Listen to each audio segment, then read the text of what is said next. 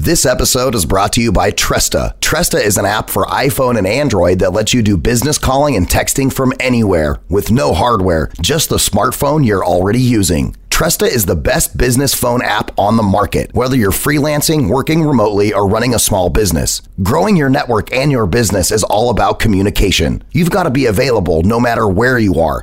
Tresta offers the call management features that empower you to communicate smarter and more efficiently, like auto attendance, call recording, user groups, and more. Tresta is easy to configure so you can set everything up yourself all online. Tresta's virtual phone system makes it easier and more affordable to set up a fully functioning mobile office. It's just $15 per user per month with no contract. So start your free 30-day trial today at tresta.com slash frequency. That's www.tresta.com slash frequency. One Charlie. Mark, one Charlie. Ladies and gentlemen, I'm full of optimism. Einstein's theory of relativity. We're still seeing it quite well through that haze. T minus 37 seconds. Spike is growing E equals MC. that all men are created equal. About the future innovations. and growing strength in the air. Something's happening coming up on station. This is Finding Your Frequency with your hosts, Jeff Spinard and Ryan Treasure. It's time to speak up, share your voice, and hear from the thought leaders. Ladies and gentlemen, welcome to another fantastic episode of Finding Your Frequency. I am your host, Ryan Treasure, and you're listening to us right here on the Voice America Talk Radio Network. And if you're listening on your favorite podcasting uh, mechanism, whether it be an app or uh, online, please make sure to share this with all of your friends. And of course, give us five stars because five stars are way better than four. Uh, again, thank you guys for tuning in to the radio show. You can follow us on Twitter at Radio Ryan1, at Jeff Spinney2, at Voice America TRN. And we got a great show for you guys today. Uh, you know, we always talk about business and entrepreneurship and sales and technology and all these wonderful things. And, and we have these great stories from people about how they found their frequency in life and in business and, you know, decided to step away from their, their nine to five and, and maybe, maybe go write a book or go become a speaker or follow their passion in any which way. But I want to kind of shift gears in this particular episode and have a discussion about health and about health and wellness and honest medicine. Uh, and we have a great guest. Her name is Julia Schopick. She's a best selling author of the book Honest Medicine Effective, Time Tested, Inexpensive Treatments for Life Threatening Diseases, as well as The Power of Honest Medicine. And she's a seasoned radio talk show guest uh, who's appeared on over 200 shows and is often invited back. So let's see how this goes. Welcome to the show, Julia. Thank you, Ryan. I hope you'll invite me back. yes, yes. Well, you know, uh, we always love to do follow ups with Finding Your Frequency with the guests that are on. So I'm sure that that'll be no different with you as well. Uh, I want to welcome you to the show. And I know that, you know, there's a lot of crazy stuff going on in the world right now. Uh, you know, the show isn't going to be about the coronavirus or about Norval 19 or anything like that. Um, but again, those are all, you know, things that are out there that are affecting people's healths. And I think that there's some, you know, general things that people can do to make sure to keep themselves healthy. But, you know, you're an expert in you know life-threatening diseases and how are people you know dealing with those whether it be alternative and complementary uh, complementary therapies or you know some of those other things. And I know that you can uh, uh, uh, people can find out more about you uh, on your blog at honestmedicine.com uh, but I think before we get into the whole honest medicine the power of honest medicine and you know talk about some of the ideas behind that let's find out a little bit about Julia. Like where did you come from Julia? Where uh, where in your life did you you know have that aha moment like this is your passion this is this is your calling this is what you're going to do to find your frequency Well, it's a long story, but I will not make it long here. I started out, you know, I, I have, my passion now is being a patient advocate and and writing to books about how people can use treatments that most doctors won't know about. But it all started a long time ago when I was growing up. My dad was a general practitioner back in the so-called good old days of medicine, and he told me stay away from doctors. That's what he told me. He told me that they were greedy and they were money grubbing, et cetera, et cetera. So I basically did. I, I stayed away. And uh, for years, I, I was a teacher. I was a uh, an, an English teacher in college, and then I became a public relations consultant, which I loved. I was out on my own. I was uh, working with private practitioners, and uh, then in 1990, uh, at the age of 40, my husband was diagnosed with a cancerous brain tumor, and everything changed for me. Um, it, it, it was very, very, you know, I had thought one would have thought, let me put it that way in the passive tense there, that with my background and, you know, being told by my father to be very suspicious, that I would have just, you know, started doing research. I would have just been calm, cool, and collected, but I was not.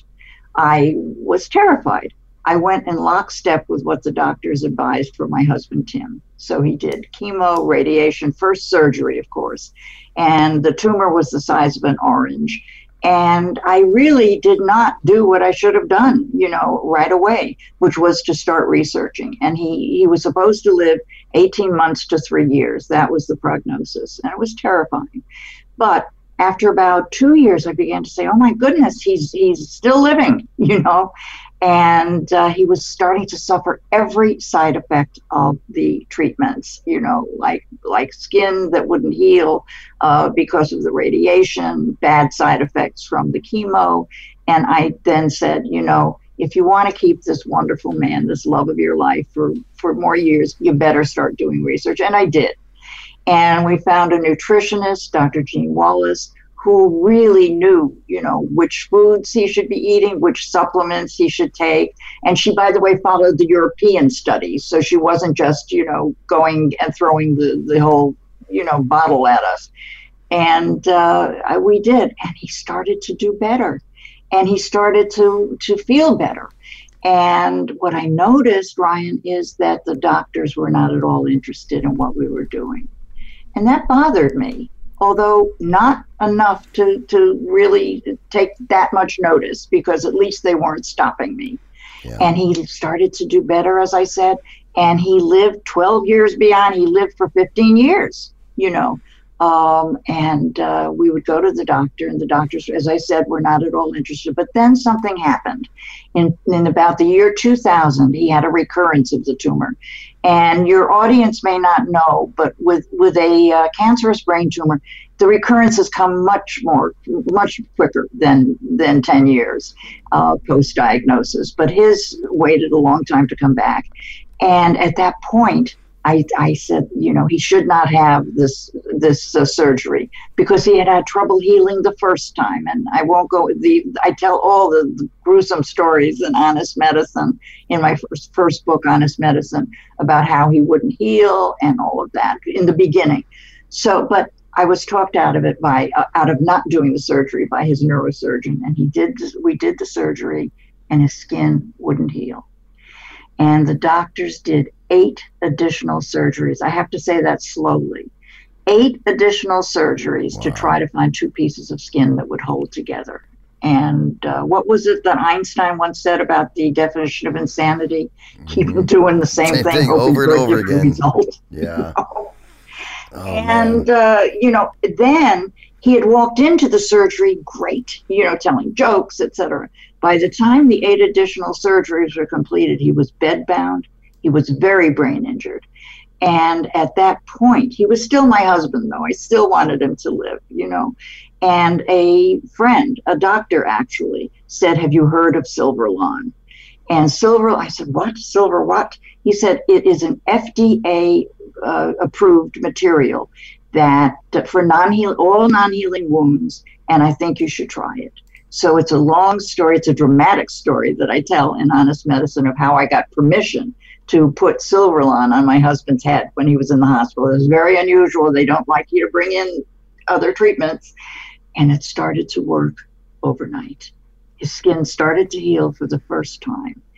And I was over the moon. I was so excited. And I thought that his doctors would be too. Silly me. Because they weren't. And one doctor even came to me, one who had liked me before this a lot. And he came to me and he said, We don't think it was what you found for your husband that made him heal. And I was surprised because nothing else had worked, you know. And I said, Well, what do you think it was? And he said, Well, we all have been talking about this, and we think it was the vancomycin. Ryan, that's the IV uh, antibiotic that my husband had been on for six weeks at least. And I pointed that out. I said, You know, doctor, he's been on it for six weeks. And the, these were the words that made a change in my life. The doctor said to me, Vancomycin is like that, it kicks in. I was amazed. And I decided from that day forward that there must be other treatments out there, like Silverlon, that most doctors don't know about, don't use, that are even more effective in many cases. I don't want to say all the time, in many cases, than the standard of care treatments. And I did. I looked hard and I found, in addition to Silverlon, that's treatment number one in honest medicine, Yeah. I found the ketogenic diet, which is now very popular. It was not when I was first was writing about it, you know, but it was used for epilepsy in the beginning, from, from 1920 in, at, uh, at Johns Hopkins and the Mayo Clinic. And it was not being used, you know, when, when, uh, when anti-seizure medications came along, doctors stopped using it. So I wrote about the ketogenic diet for epilepsy, intravenous alpha lipoic acid for end stage liver disease and some cancers, and then the, the treatment that I also wrote about in, in The Power of Honest Medicine low dose naltrexone, LDN, for autoimmune diseases. Mm-hmm. And that has been my journey um, to try to get this kind of information out to the public. And I think it's working. I, I'm very pleased. I'm not the only one who's writing about, about these treatments, but I, I'm, I'm glad to play my part. Are you having trouble finding hand sanitizer? Well, Spa Treat has you covered. There's no need to go searching high and low. Just visit spatreatofficial.com and place your order on their easy to use website. On schedule delivery. One of the great things about this product, Spa Treat Fulfillment Team is working around the clock to provide people hand sanitizer during this time of need and get your order to you as quickly as possible, even faster than Amazon. Spa Treat also has the lowest price of any of its competitors. Spa Treat has 62% alcohol content and the FDA recommends between 60 to 80 for maximum protection. This one has 62 because it doesn't dry your hands out. I use this stuff every single day. It is fantastic. It's got certified organic extracts with the ingredients in that hand sanitizer that are of the highest quality and they're designed to leave your hands smelling and feeling fresh while protecting you at the same time. The best part, there's no tricky residue left over. None. None of that sticky stuff. Four scents available unscented, tea tree, lavender, and lemon. And best of all, this product right here is made in the good old United States of America. A lot of companies are having trouble dealing with the current demands, so Spa Treat has dedicated themselves to providing a much needed product in the time of crisis. Spa Treat has better prices, faster shipping, and a larger supply than any of their competition. There isn't even a close second. Visit SpaTreatOfficial.com and enter promo code SPA SPA at checkout to receive 5% off your entire order. That's right. Not only are they offering the lowest price available, but they're also offering our listeners a discount. This promo code is exclusive to Voice America, and only our listeners get this discount. Spa Treat and Voice America came together on this sponsorship in order to provide Americans something they could really need right now peace of mind. Visit SpaTreatOfficial.com and order yours today. That's SpaTreatOfficial.com and make sure you use the promo code SPA at checkout to receive 5% off your entire order. SpaTreatOfficial.com. Get your awesome hand sanitizer. It's it's really important for folks to kind of get a different side of the story for treatment. Um, you know, I'll, I'll, share a story with you. I was uh, 15 years old when my father died from cancer, um, and you know the the the weirdest thing for me watching all of this happen, you know. Uh, in the very beginning, we were like, oh, we need to find alternative medicines. And, you know, we tried several different things. And my dad didn't get better, but he didn't get worse either right? Um, with with the alternative medicines that my mom and him were trying, and you know, I don't remember exactly what all of those were. I'm, I, I was 15, I was I was 12 when he got diagnosed, or 11 or something like that. Um, and they they diagnosed him with stage four cancer. He's supposed to die in you know four to six months or something like that, and he ended up living for three or four years.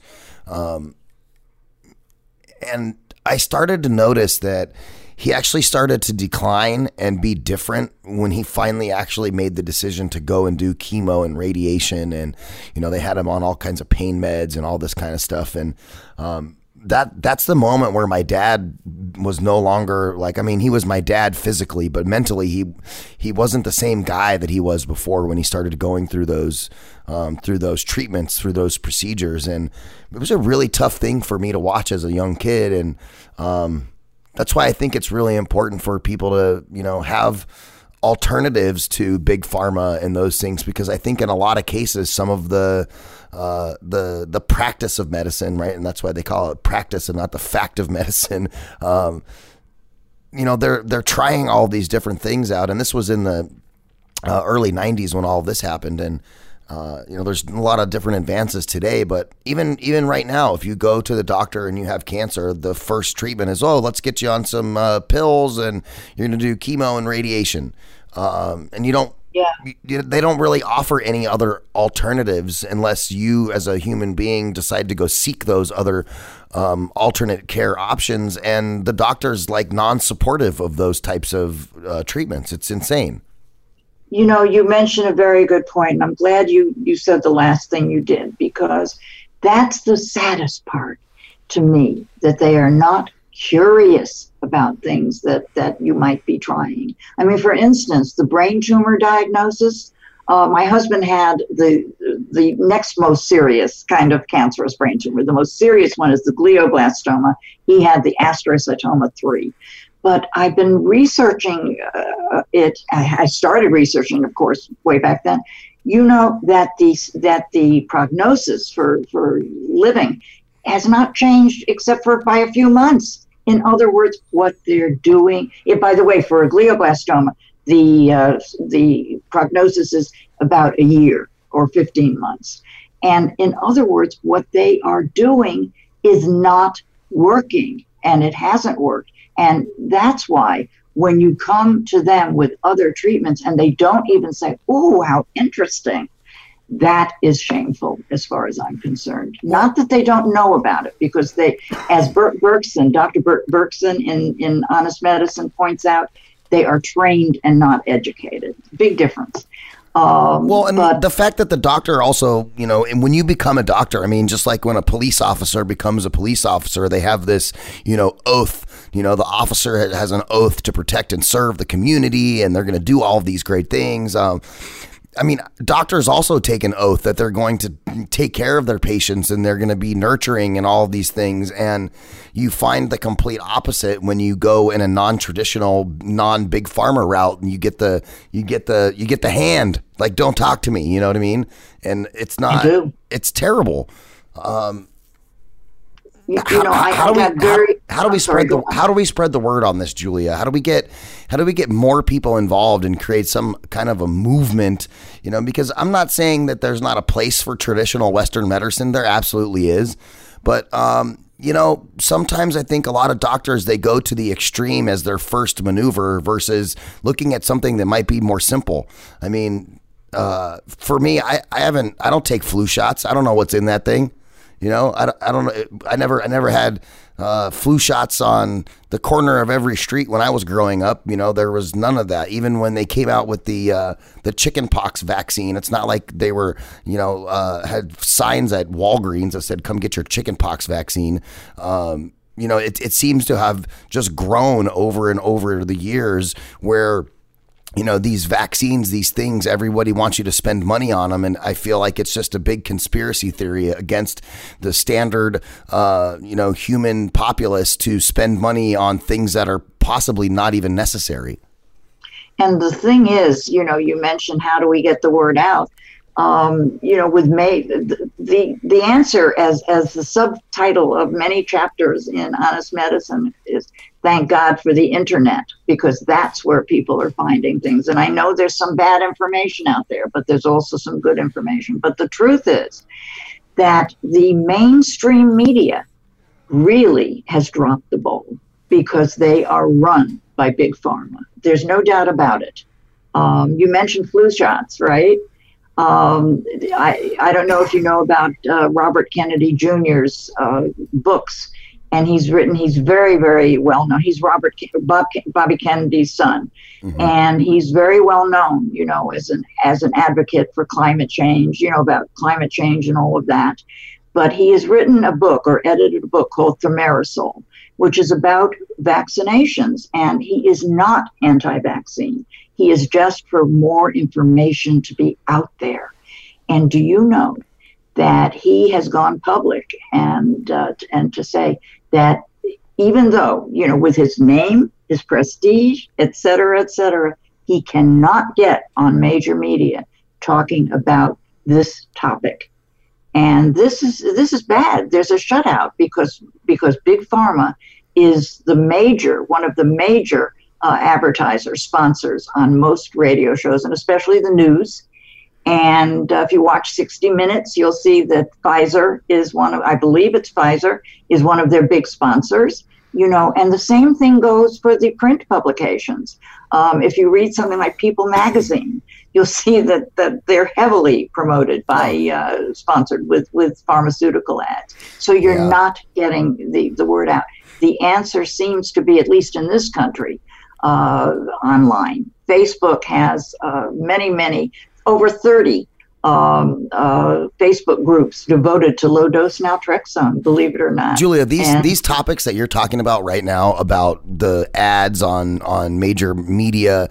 This is this this particular thing is one of the exact reasons why I am here at VoiceAmerica.com doing media and doing uh, content creation via the medium of internet talk radio and podcasting, rather than working for a traditional AM or FM radio station. And and and the reason why is every single one of our shows on the network is not funded by sponsors or advertisers that tell the uh, tell the radio show host what they can and cannot talk about. They are th- true thought leaders across the spectrum of many different industries and many different uh, uh, you know uh, uh, channels that we have on the network and none of them have sponsors that say hey you know um, you can't interview xyz because they're against a b and c and we're running ads for a b and c on your network and I, I, I, guarantee you that happens every single day in traditional large scale media, you know, like the Foxes, the CBSs, the NBCs, the all, all of those major networks are all playing ads from some type of big pharma. And, you know, they're not going to let, uh, you know, Dr. Dr. Drew interview somebody um, that's counterproductive to their ability to generate revenue because of big pharma. It's just never going to happen. No, it's not. And by the way, this is in in kind of juxtaposition, maybe comparison to uh, we are talking about low dose naltrexone, which we can get into more if you want to later. But in Norway, there was one of the uh, contributors to the power of honest medicine is a man named Frank Melhus, M E L H U S, and Frank was the producer. Is excuse me, Frank is the videographer on the biggest TV station. I say biggest. In Norway, it's probably small, but it's big for them.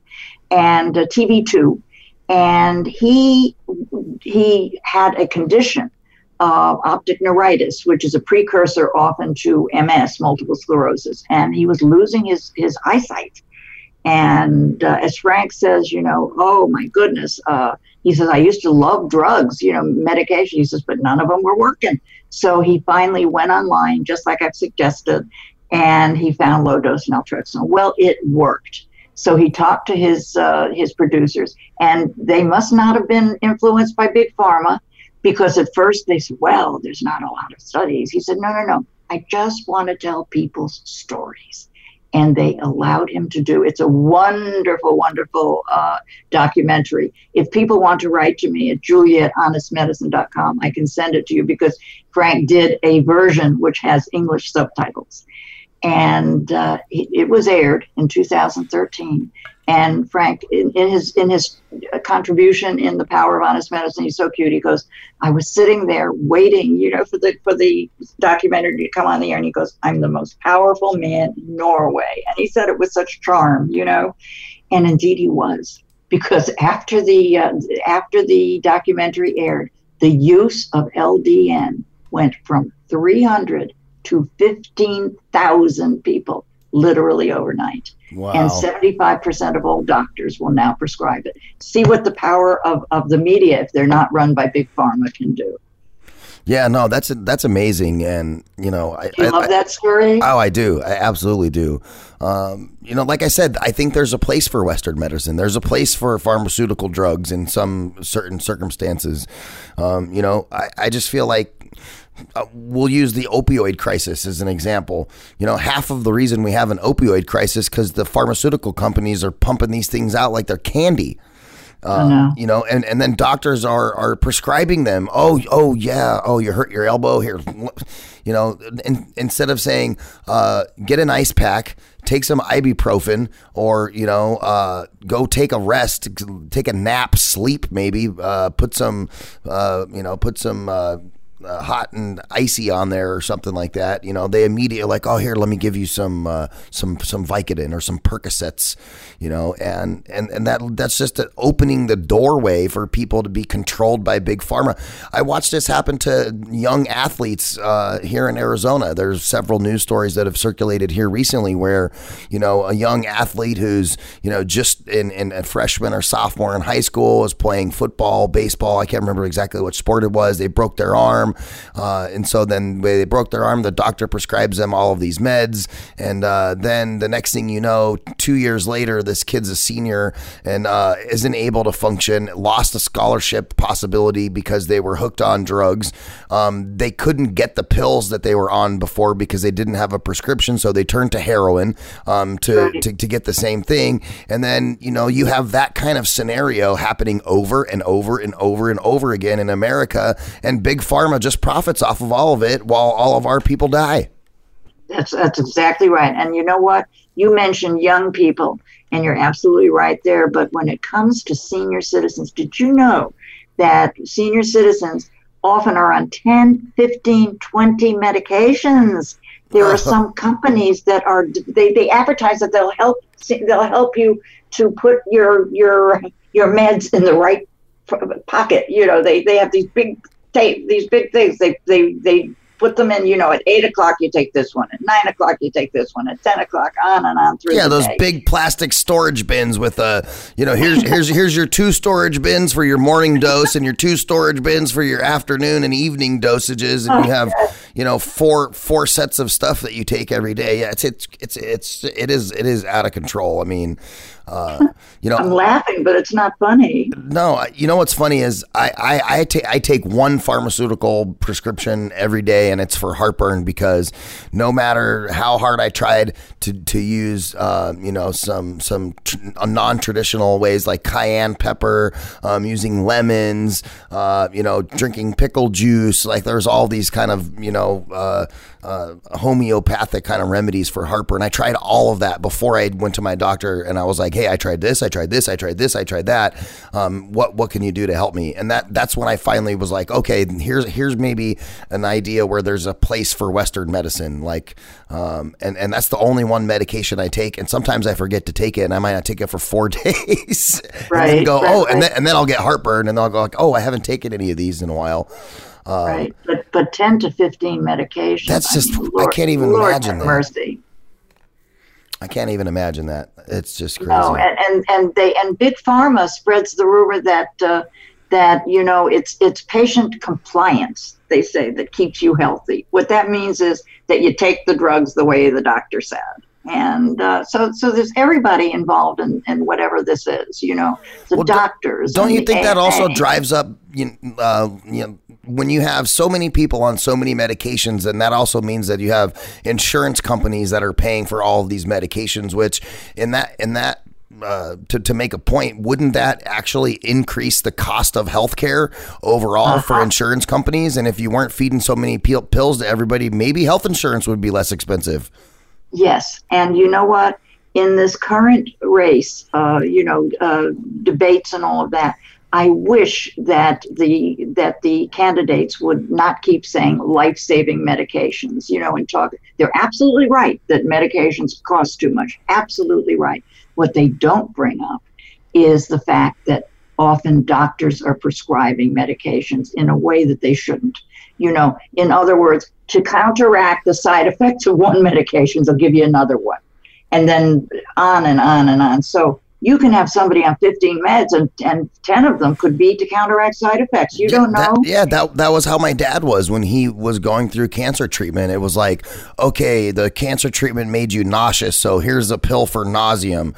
Um, you're in a lot of pain, so here's morphine. Uh, morphine makes you constipated, so here's a pill to make you poop. Um, it- you know, and on and on and on. I mean, it's it, it's just it's crazy. I mean, this is why you know I'm a huge advocate, and we've done we've done several shows on the topics of like CBD and medical marijuana, um, and. I'm a, I'm a whole, I'm a full believer that cancer patients who can't eat or are nauseous should just smoke a joint or, or ingest an edible um, rather than go through the rigmarole of all of those medicines to counteract what the other medicines are doing. Like, go try something natural.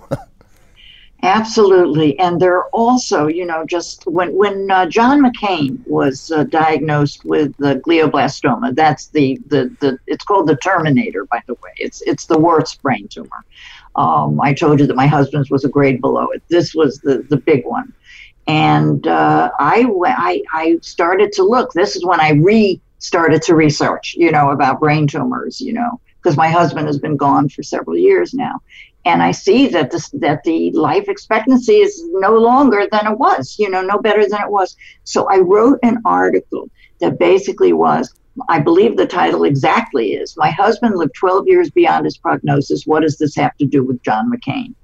And I can I can send the link to people if they want it because basically what I did was I said, okay, the standard of care is fine, but it really alone does not, in most cases, I always have to say in most cases, prolong life the way we want to see. So there are several other treatments, some of them natural, some of them, you know, things like low dose naltrexone, which is a drug, but a very, very, very low dose of a drug. And I gave several examples of things that people like John McCain and other brain tumor patients should do. And, uh, you know, most people are like, thank you. you know, online, I shared it online. And in the brain tumor groups, they were very thankful that, that because their doctors hadn't told them about things like uh, the ketogenic diet. For by the way, the ketogenic diet, which in Honest Medicine I just talked about for uh, for epilepsy, it's now being used for cancer as well, but not as a standalone. Anyway, there were several different treatments that I wrote about, and people should know about these. And it, one of them was nutrition, uh, as as you pointed out. You know, uh, but they don't. The doctors they don't even believe in nutrition.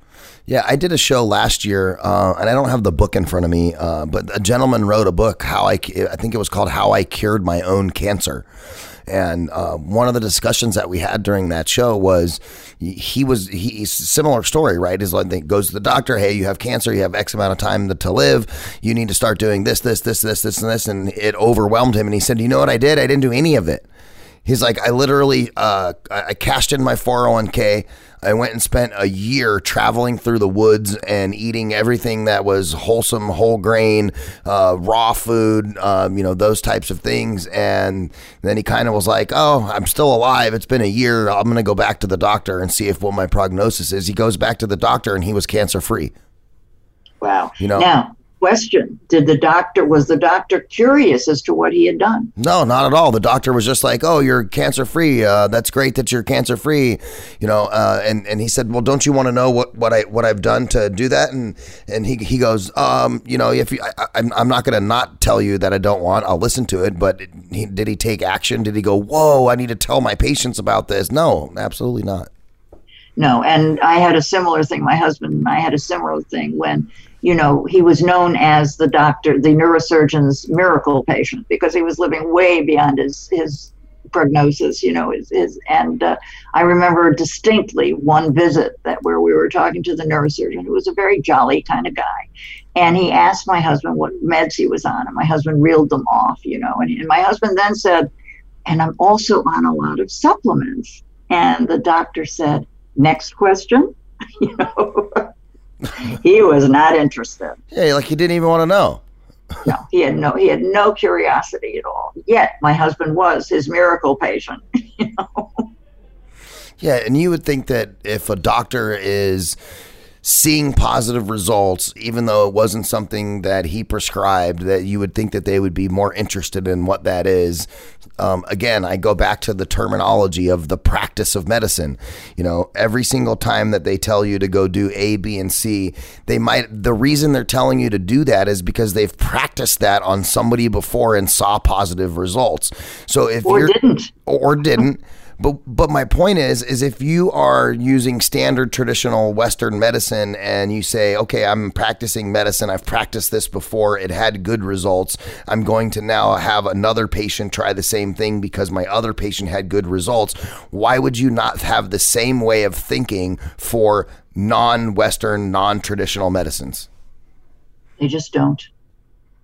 And this is, you know, the other thing that, that makes me so angry is that uh, a lot of times people will tell me, oh, my doctor's great.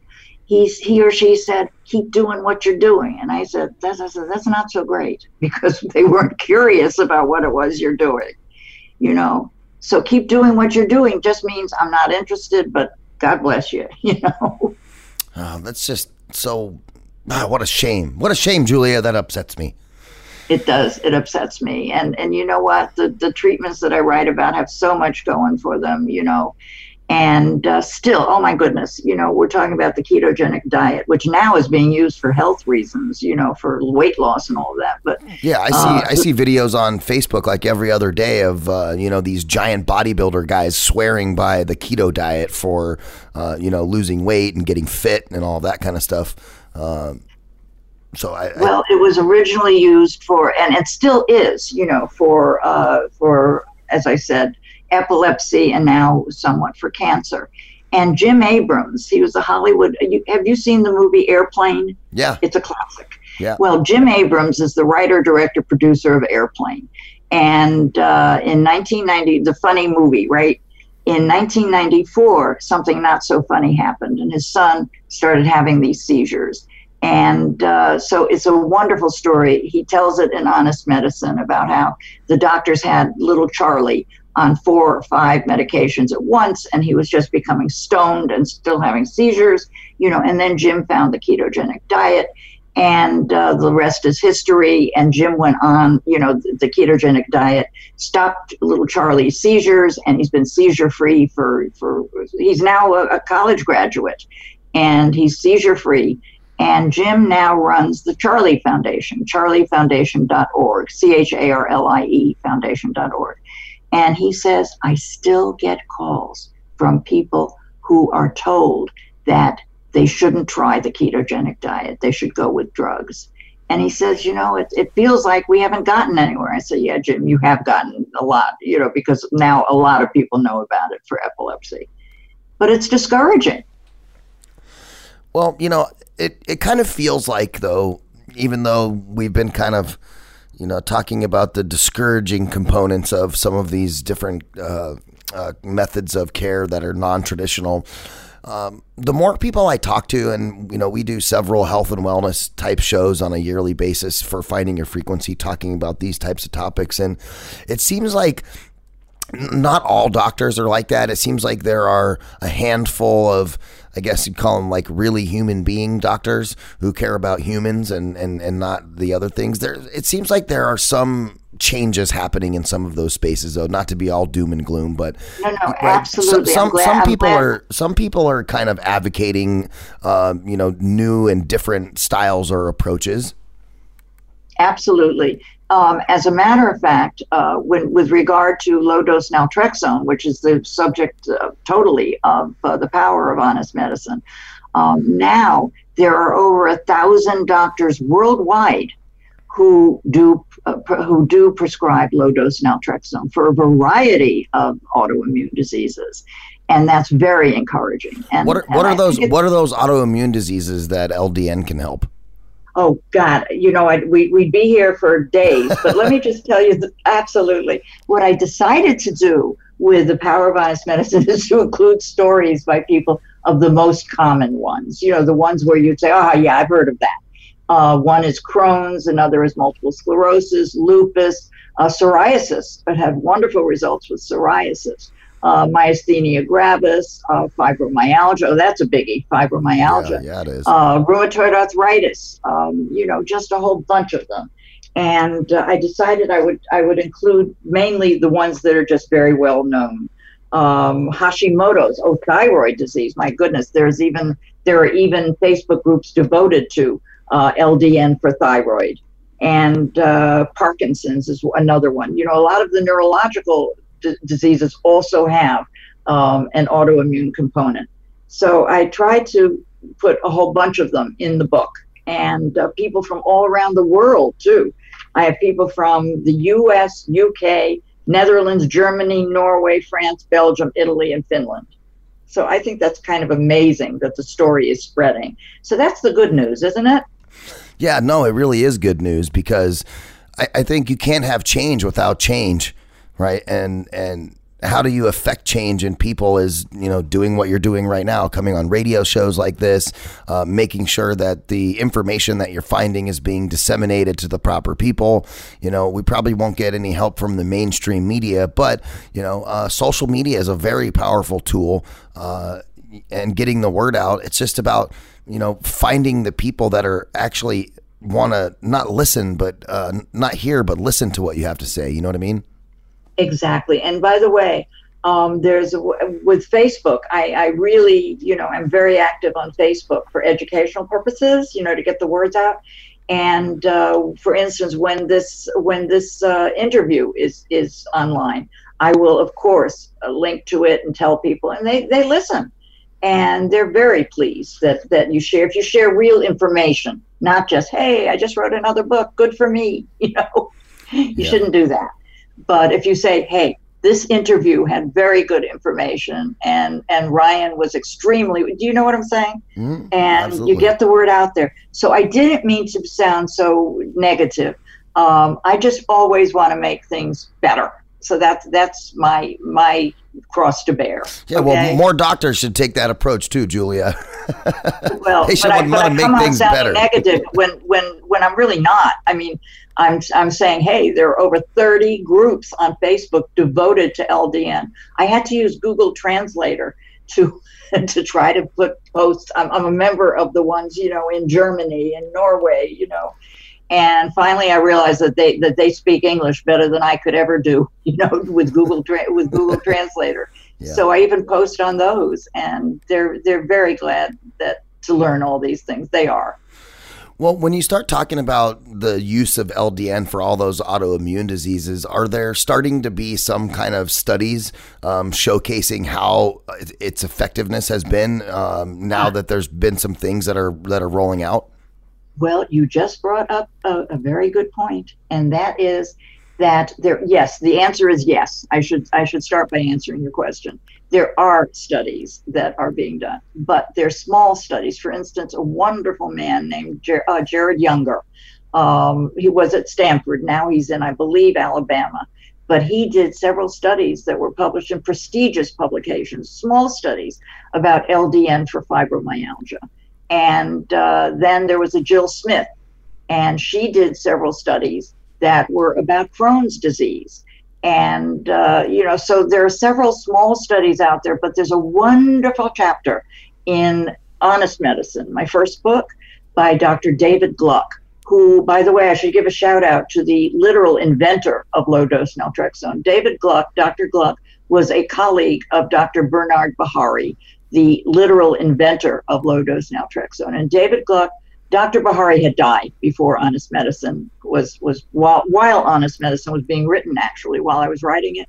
And David Gluck wrote a chapter in Honest Medicine or contributed a chapter in Honest Medicine about why the big company, the big why why there are no big studies done on about low dose naltrexone. And it comes down to money you know, what pharmaceutical company would really do studies on this low cost? Oh, I didn't tell you, it's less than fifty dollars a month, you know, to take to get Yeah. LDN. This is not without copays. This is just straight out of your pocket, and uh, it just isn't profitable, you know. And if they did the big studies, they would be done. Ryan, did you know that ninety percent of all FDA studies are are sponsored by the pharmaceutical company that makes the drug?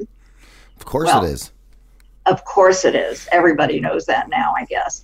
And yeah, well, I uh, just you would- it, it's it's so transparent they don't even try to hide it anymore. They you know, don't. I, I I you know in in the idea of science, there's always this thing called third party verification. yeah, right? Um, and so if you have the pharmaceutical company paying for the study for its own stuff, where's third party verification to showcase that the science is real? I mean, that's just that's just 101 when you talk about science. I know. And you know what? It's so There elementary. was, there was a book called Overdosed America by John Abramson, and it was many years ago that he wrote it. But he basically wrote exactly what you're saying. You know that he wrote about the Vioxx scandal, which was many years ago. You know the FDA approved Vioxx, and then it started killing people. You know after it was approved. And uh, John Abramson wrote this book talking about how the pharmaceutical companies are really in control of all this, and they are hiding the studies where where the drug fails. You know, if the drug fails, the pharmaceutical company is not publishing the study, even though they're supposed to. So that's another bad thing. You know.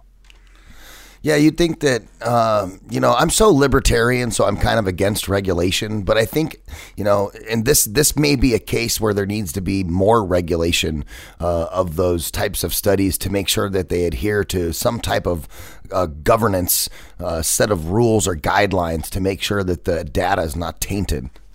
Yeah, you know what? As John Abramson pointed out in, in, in, in his book, you know, he says the doctors don't even know how to read these studies, you know, and they, they, they really don't. So they go and, and, and oh, this is another thing. Um, you know, the pharmaceutical companies are so great at sending out press releases, the newest wonder drug and all of that. So, you know, people are being prescribed things that may not work, you know and uh, it, it's a shame. And then not being prescribed things that may work. And I'm never going to say that each one of the treatments I write about works 100% of the time. Yeah. That's not true. But they do work in many cases. Well, and you know, Julie.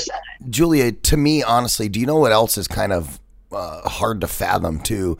Is if you uh, watch entertainment shows, I'll give you an example. My wife and I really love. I- I'm not going to use any names of the shows because I don't want anybody to sue me.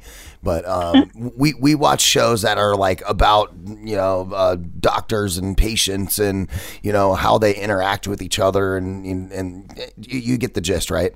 Uh, there's te- there's television shows about that, and so when I'm watching these TV shows and I see, um, I see it's written in the script where, um, you know, the head of a hospital is having a conversation with a pharmaceutical representative, and the conversation that they're having is similar to, hey, well, you know, if you guys can uh, help push, um, you know, our brand of uh, of medicine to your patients here at the hospital, um, then we would be more likely to help you with a grant or some additional funding for your hospital's new helicopter landing pad, um, you know, some new equipment, some new whatever.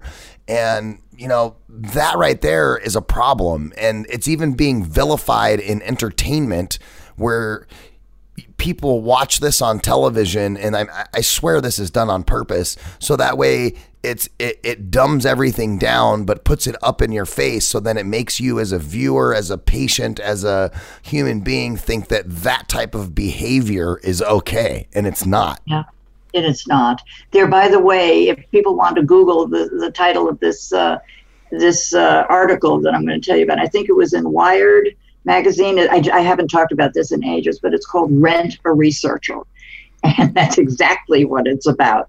It's about a uh, researcher named Aubrey Blumsohn in England who basically lost his job in, in a prestigious hospital because he would not he, he was hired you know to do a study and all of that.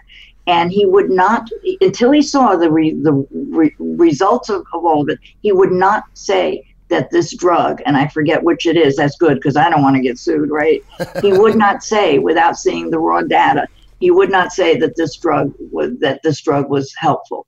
And he lost his job and uh, he kept pushing and pushing. Finally, he was given the raw data, and the, it proved that this, this drug did not work as the uh, pharmaceutical company was saying. And he was vindicated, but he, as I said, lost his job. They, the, you know, the hospitals and and researchers are dependent on these pharmaceutical companies for grants.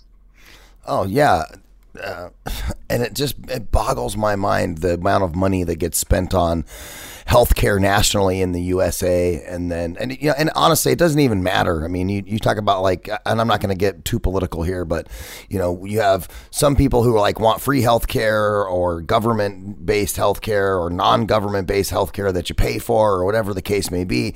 And like, I feel like it doesn't really matter which direction you go. It's still going to be so hyper inflated that you know whether we're paying for it ourselves or paying for it out of taxes or however that's going to work, it's still overinflated from the get go because of these uh, inherent large companies that are in bed with the hospitals, and the hospitals are dependent on them.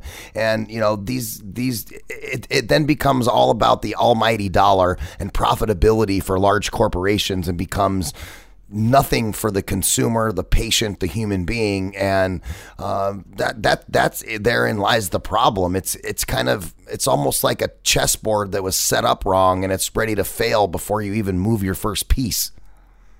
I like that. A chessboard that was set up wrong. Beautifully say, stated. Um, I, I will use that and I will quote you, all right? Because Okay. that's, that's it. It's set up wrong. And uh, it's, it's a shame because other countries, I understand, are not that bad, but I could be wrong. Um, in Honest Medicine, um, one of the people who, who contributed information was a dietitian for the ketogenic diet uh, named Beth Zupec-Kania. And the other dietitian is Millie Kelly, who was really the, the pioneer. But Beth Zupec-Kania, you know, does does trainings all over the world, you know, in hospitals and how the how they can do the ketogenic diet. She says it's so much easier in other countries and countries other than ours because other countries, you know, the the hospitals are getting huge donations from the uh, pharmaceutical companies. So it's it's a mess, but it's it's getting better. Okay, I don't want to sound so negative, but it really is getting better. Yeah, I want to. I'll, I'll highlight something that is possibly good, right? And there's a lot of people in the world that have uh, diabetes, and they rely on insulin, right, in order to in order to survive, to keep their uh, blood sugar in check, um, so that way they don't die. Um, Congress is actually has some stuff on the table. It's uh, HR 4906 um, that will stop the price gouging of insulin. And I think it was Virginia, uh, maybe wrong. I was reading this the other day um, that they were capping the total cost per month at like uh, 75 or 85 dollars or something. I may be off on the on the cost. Ryan, go I, I look think up, it was Illinois. was it Illinois? Yeah, but I, somebody I'm from Illinois. I think it was. yeah, and they passed a bill to make sure that everybody would be able to afford insulin. And you know, I think that those types of legislation are at least a start. You know, a, a- a beginning in the right direction. Because a lot of people that are dependent on insulin for diabetes, it's probably I think diabetes and heart uh, and, and heart disease are the number one and number two contributors of death of people uh, in the in the country. Yeah, and you know what? Um, when I said in the, earlier in the show that most of the drugs are not life saving, that does not go. There are two that are my poster children for life saving drugs, and it's a shame that that the price price gouging is going on. And one is insulin, the other is the EpiPen. And I'm sure there are there are others, but those are my poster children because the EpiPen for for allergies and all of that. Oh my God, you know, kids can die without their EpiPens. Yeah, well, and that's what I think you and I definitely agree with with the politicians who say, "Oh, we need to make life-saving drugs better." Like, say what it is. Say insulin and EpiPens, right? And and Yeah. and, and stop and stop grouping, you know, pain meds as life-saving drugs. You know, in some instances, some of the pain meds are causing people to not get up off of their butts and go and do something different than what they're currently doing. So they don't have a chance to, you know, do some exercise or, you know, feel the burn and, and, and, Oh. and, and, and, get better. You know what I mean? Uh, if, if, if, if it's so easy to just pop some pills and not deal with it versus not popping pills and having to deal with it, a lot of people are going to choose the easier of the options and then nothing happens. No change is effective. And guess what? You just mentioned something about uh, insulin and the prices of it. Did you know? This is the, your audience may not know this. This is fascinating. That the people who invented insulin, and I don't have their names on the tip of my tongue, purposely did not patent it. They did not want people to make, they did not want to make money off of it. Do you know what I mean? They wanted it to be in the public domain. Well, guess what? Of course, in the, it went out of the public domain, and the pharmaceutical companies started making an arm and a leg. So even good good intentions by the inventors, you know, didn't didn't work. You know, it's terrible. It sure is. I appreciate you, Julia, being on with us today and and and sharing all of this uh, great information with our audience on finding your frequency. And it looks like to me you found your frequency. I mean, you're out there, you know, really doing your thing, trying to uh, get the word out and let people know about all of the dishonesty, all of the pieces that are out there. But then also you're writing these great books like, uh, you know, like Honest Medicine and uh, just I just can't believe all the great things that you're doing. So let me tell you, thank you for you doing what you're doing to help out some of uh, uh, some of the human beings on the planet. And may I thank you for doing what you're doing. And I've, I've totally enjoyed being on with you. Well, thank you so much. We really appreciate it. We want to make sure to tell everybody to go check out honestmedicine.com. Uh, that's the website. Are you also on social media as well? Uh, you want to give Absolutely. out? to oh my out, goodness. You want to give Thank out you your social asking. handles? what? By the way, I have written articles for the Independent Book Publishers Association, eight so far, on how to use social media and radio to get your good message out there. So, yes, I have a Facebook page, just S C H O P I C K is my last name. There are no, any Schopick is related to me, but my first name is Julia, so you can find me there. And I have another Facebook page called Julia Schopick Presents Honest Medicine. I also have a Twitter account, which I don't use that much because I found that 144 characters was not enough for me to say what I wanted to say. You got 288 And- now. They changed it. You can do 288 characters now. still not enough.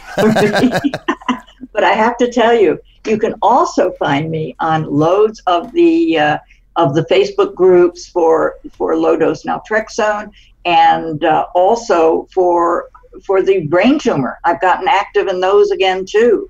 Uh, there are loads of, of them, and I'm just I, I, I love social media. So you know, I know that uh, Mark Zuckerberg is doing crazy things with the election. Not he himself, but Facebook. But I still find it's it's a magnificent way to communicate. Yeah, I absolutely agree. Well, Julia, thank you so much for being on the show today. Uh, ladies and gentlemen, big round of applause for Julia for being on the show. Thank you so much. Thank you. Make sure you guys go check out some of our past episodes of Finding Your Frequency, whether you're listening on Apple iTunes, TuneIn, Stitcher, Google Play, or Spotify. We're all over the place. And again, like I said in the beginning of the show, please share this with your friends and give us five stars instead of four because why not? Five stars are better. I think we did a good job, right, Julia? We deserve five stars. We do. Absolutely. Thank you guys for tuning in to Finding Your Frequency right here on the VoiceAmerica Talk Radio Network.